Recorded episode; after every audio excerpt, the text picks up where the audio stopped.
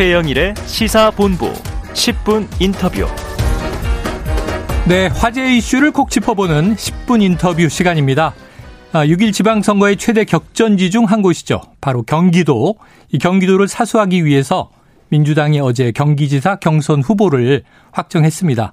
사파전이 됐습니다. 그 4명의 후보 중 한 분을 오늘 연결해 보도록 하죠.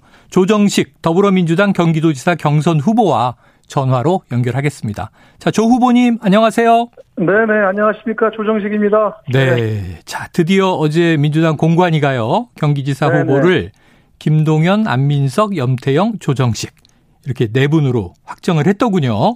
네, 그 50대 50 어로 사자 경선과 결선 투표를 확정을 했습니다. 네. 네. 자, 1차 국민 참여 경선은 이번 주말입니다. 네, 권리당원 50 말씀하신 대로 또 선거인단 50. 자, 과반 네, 득표를 받아야 한다고 하는데 자신 있으세요? 네, 네. 그 제가 결선 갈 것으로 네. 어, 제가 지금 확신을 하고 있고요. 네.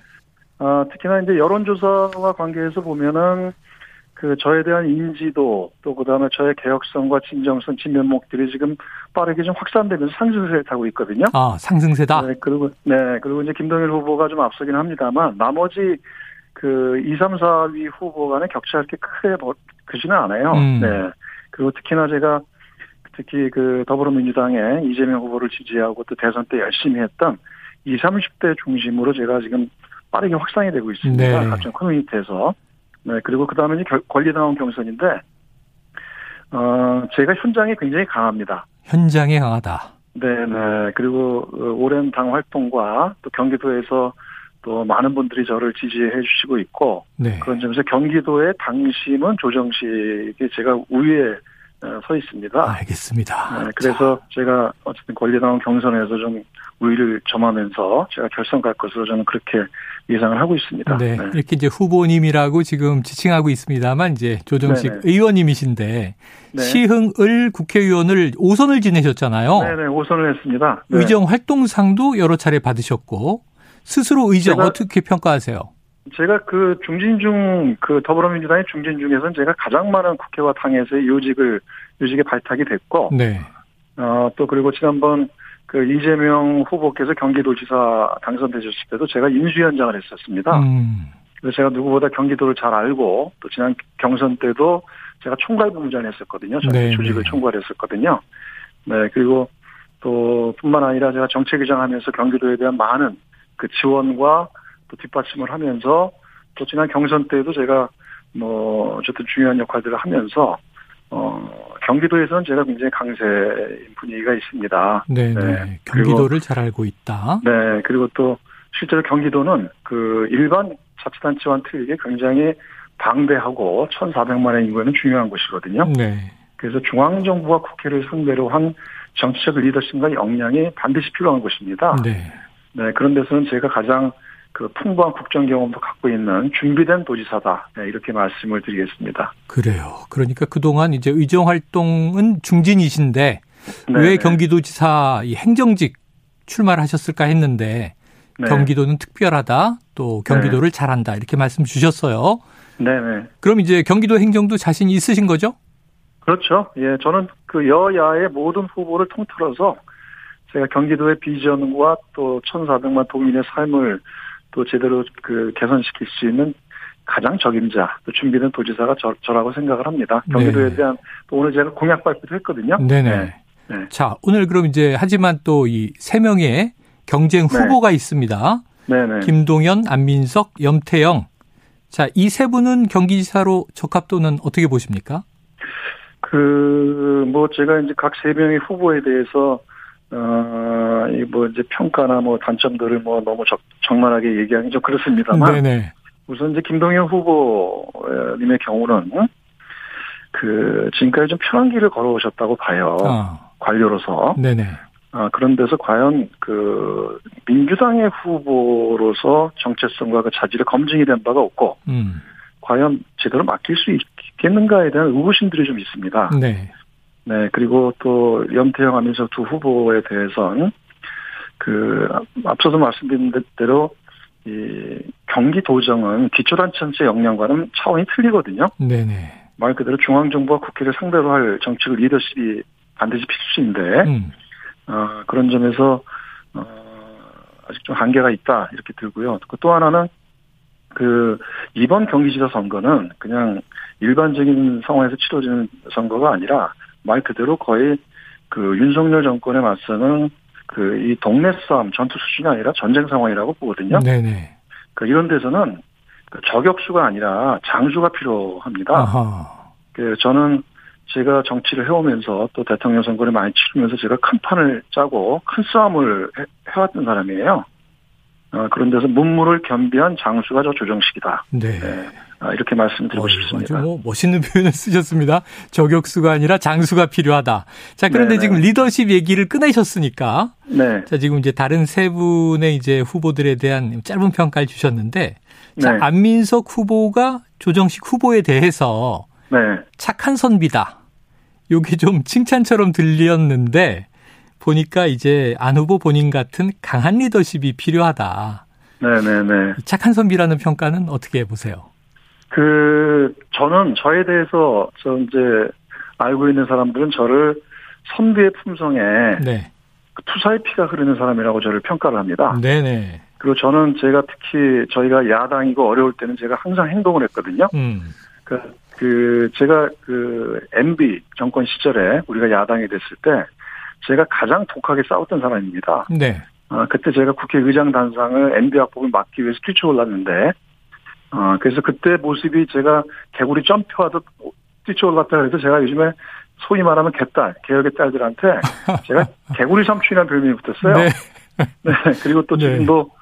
그 윤석열 이 정권의 그 검찰공화국에 맞서서 제가 오늘도 인수위 앞에서 1인 시위를 하고 왔습니다. 네. 어, 지금 이제 거의 한 일주일째 하고 있거든요.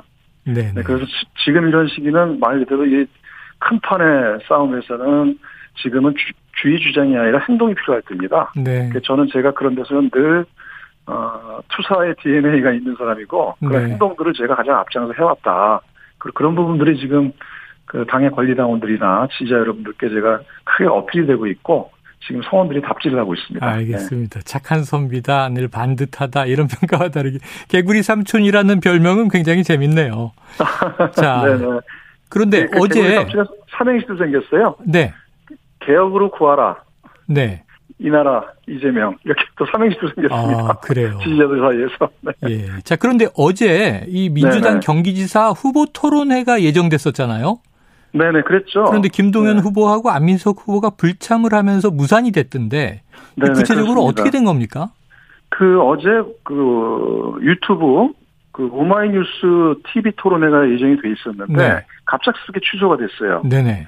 그 정말 대단히 유감스럽고요. 음. 특히나 이번 경기지사 선거는 그 전국적인 관심이 크기 때문에 이 후보 간의 정책 경쟁과 자질 검증이 반드시 필요하고 음. 또 이걸 통해서 경쟁 력 후보를 뽑아야 되거든요. 네. 그런데 김동연 후보의 경우는 그 며칠 전부터 특별한 이유 없이 토론에 불참 의사를 밝혀왔습니다. 음. 그래서 그동안 합당도 차이피를 미루다가 어, 급기야 후보 토론도 거부한 셈이거든요. 네. 그래서 이게 너무 좀 무임승차 하시려는 거 아니냐, 꽃게만 걷는다. 네. 네, 이런 이렇게 이제 말씀을 드릴 수밖에 없고요. 그리고 또 그러다가 또 어제 오전에 갑자기 그 안민석 후보가 돌연 불참 통보를 했어요. 네네. 그래서 그동안 이제 안민석 후보께서는 김동일 후보의 토론회 불참에 대해서 누구보다 강하게 비판을 해 오셨는데 네. 김동일 후보가 그 불참에도 토론에 동의 하겠다고 했, 했 었거든요 음. 그래서 이미 다 준비들을 갖추고 다 이제 했었는데 도대체 이 두 후보께서 그 뭐가 좀 두려워서 피하신 건지 네. 어, 이건 좀 올바른 태도가 아니다. 어? 그리고 대단히 아무튼 유감스럽고 안타깝다. 네. 이에 대해서도 그 많은 당원들이나 여러 그 관심 있는 분들이 좀 실망과 성토에 대한 그 얘기들이 좀 많이 나오고 있습니다. 알겠습니다. 자, 아까 오늘 공약 발표하셨다고 말씀 주셨으니까요. 네네. 자, 이 조정식 후보가 그리는 경기도의 청사진은 무엇인가? 이게 이제 핵심적인 네. 걸 그 텐데 도민들을 그렇죠. 위해서 가장 시급하게 해결해야 할 현안, 과제 뭘로 꼽고 계십니까? 제가 그 이번에 내건 슬로건이 First 경기, 경제 수도 경기입니다. 음. 네, 그, 그리고 그에 따라서 이제 여러 가지 가장 해, 해야 될 현안들이 앞으로 경기도를 그 반도체, 미래차 등 이런 핵심 전략산업, 국가산업에 있어서 대한민국 성장의 중심지로 만들겠다. 네. 그리고 그렇게 그 만들어가는 데 있어서 경기도가 부당하게 받고 있는 불합리한 규제 협파하겠다. 음. 네, 네, 제가 이런 말씀을 드렸고요. 그래서 경기도 특별법 제정에 대한 오늘 공약 발표를 했습니다. 네, 그리고 이제 경기도민들에게 가장 필요한 것은 지금 광역 교통 문제라고 볼 수가 있거든요. 네네. 그런 점에서 제가 그 여의도 정책통이고 여의도 정책사령관제가 별명이 있는데요. 네네. 어 이런 그 지난번에 이제 더불어민주당의 총선 공약과 이번에 이재명 후보의 대선 공약을 또 제가 또 손을 봤었습니다. 음. 아, 그래서 이런 광역교통 문제, GTX라든가 그다음에 순환철도망, 뭐 트램 이런 등등을 이용해서 사통팔달의 경기도 그 광역교통망을 만들겠다. 그 수도권에서 수도권 내에 30분 내에 통할 수 있는 네, 그래서 이에 대해서는 제가 좀 자신이 있습니다. 네. 네. 그리고 또 한 가지만 말씀을 드리면 지금 경기도가 경제 수도로 가는 데 있어 제일 한 가지가 부족한 게 금융 부분이거든요. 금융. 네, 네. 서울 중심으로 되어 있기 때문에 그래서 앞으로 그 경기도의 소상공인 저 신용자 등 어려운 분들에게 이거 금융 지원을 받을 수 있는 경기 상생 인터넷 뱅크를 제가 설립하려고 합니다. 네. 네, 이걸 통해서 명지상부한 경제 수도를 만들겠다는 구상을 갖고 있습니다. 알겠습니다. 그 외에도 이제 많이 있으시겠죠. 핵심만 네네. 꼽아주셨습니다. 네. 자, 그동안 경기도는 이 보수 진영에게 오히려 험지다 이렇게 들렸어요. 그런데 최근 여론조사를 보면 국민의힘 예비 후보들의 지지율이 또 만만치가 않지 않습니까? 네네. 그렇, 예. 네, 그렇게, 현재 그렇게 나오고 있죠. 예, 본선에 네. 올라가신다라고 가정을 하면 네. 상대 후보가 될 수 있는 유승민 전 의원이나 김은혜 의원 어떻게 평가하십니까? 저는 두 후보 유승민 전 의원이나 그 김은혜 의원 모두 경기도를 이끌어가기에는 부적합한 인물이라고 저는 평가를 합니다. 네네. 네, 물론 이제 유승민 전 의원 같은 경우는 그 경기도와 전혀 연고가 없이 경기도의 자존심을 용납될 수 없는 이제 후보라고 보고요. 네네.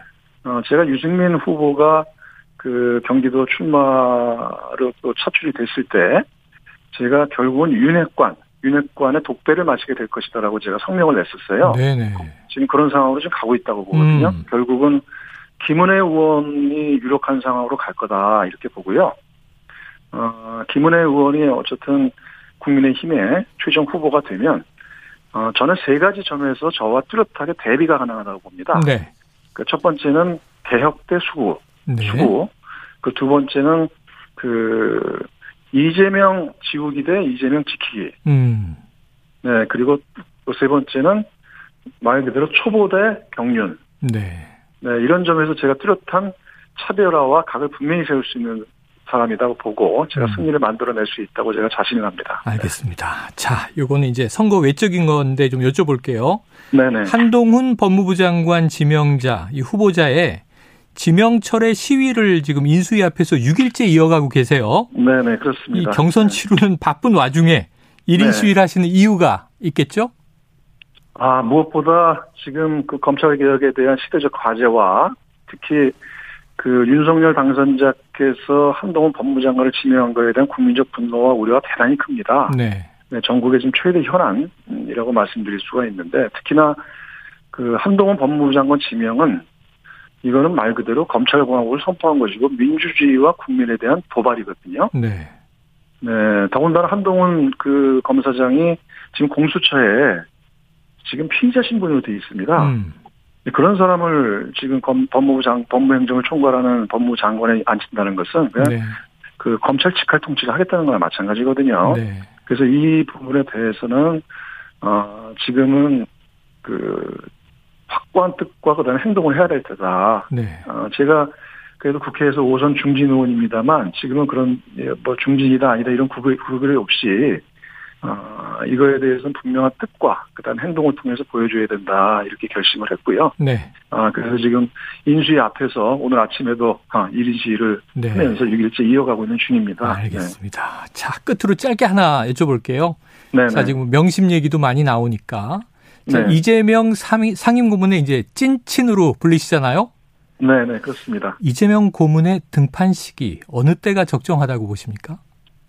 어, 그 점에 대해서는 앞으로 그 굉장히 많은 전략적 고민과 검토가 필요하다고 보는데요. 네. 그 이번 지방선거는 당연히 선거 지원에 나설 거는 분명하시고요. 네. 아, 그런데 이번, 아예 이번 지방선거에 보궐선거 지역에, 어, 나오셔서 좀 입성을 하시고, 음. 그 다음에 이제 8월에 전당대회가 있습니다. 네. 전당대회 당대표로 나오셔야 된다는 그런 이제 입장들도 있습니다. 네네. 물론 그로 전당대회 당대표를 하시려면 원외 당대표보다는 현역 당대표를 하셔야 네. 어, 이 제일 제일 야당과 또 국회 이런 부분들을 진두주의하고 음. 민주당을 강하게 만들 수가 있거든요. 네. 네. 그런 점에서 저도 이제 그런 저의 고민에 그 일단을 제가 던졌고 네. 그에 대해서는 지금 많은 지지자들 사이에서 회자가 되고 있습니다. 네. 어, 다만 이제 앞으로 이제 최종적으로 그런 판단과 결심을 할지는 아무튼 모든 가능성을 열어놓고 네. 검토를 해봐야 되겠죠. 알겠습니다. 자 오늘 말씀 여기까지 듣죠. 고맙습니다. 네네 고맙습니다. 예 네. 지금까지 조정식 더불어민주당 경기지사 경선 후보였습니다.